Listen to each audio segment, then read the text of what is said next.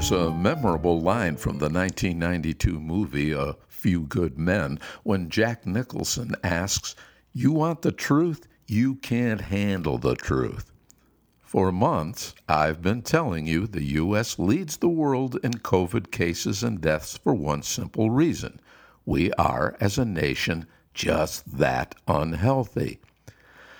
Now, we've been in this pickle long enough for some data to take shape. So, do you want to hear the truth? Can you handle it? First off, the numbers clearly indicate the countries with the lowest rates of obesity have the fewest COVID deaths.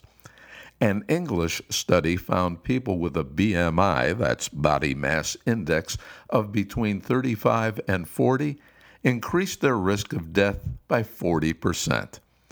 That risk of death jumped to 90% when the BMI exceeded 40. Even those who were considered only mildly obese were five times as likely to wind up in a hospital intensive care unit. For a long time, it was suggested China may have falsified its comparatively low death numbers, or could it be explained by the fact their obesity rate is 6% versus our 42%. Compounding our problems, we are dealing with something being called the quarantine 15. That is to say, due to most activities being shut down, our sedentary population is packing on extra pounds.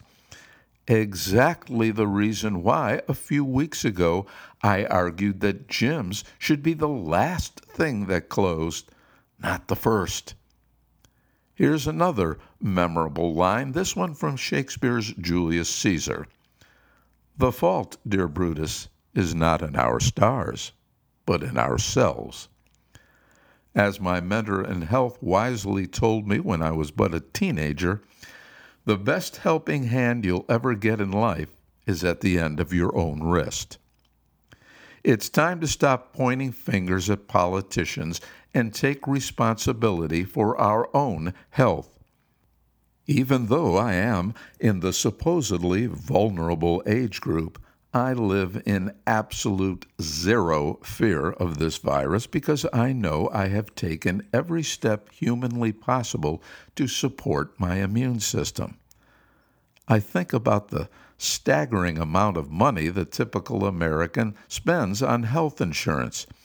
If we took the time and energy we devote to making the money to pay for that, to taking better care of ourselves, our so called health care system wouldn't account for nearly 20% of our GDP, much higher than any other developed nation. Yet, in terms of wellness, we are at the bottom of the heap.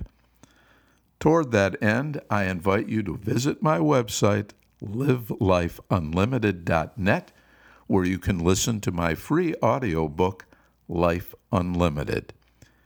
It will prepare you for the next pandemic that is sure to come. Again, the website is livelifeunlimited.net. My email is frank at perfectlyfrankpodcast.com. If I read yours on our weekend feedback editions of Perfectly Frank, you are automatically in the running for our $100 email of the month prize. Until tomorrow.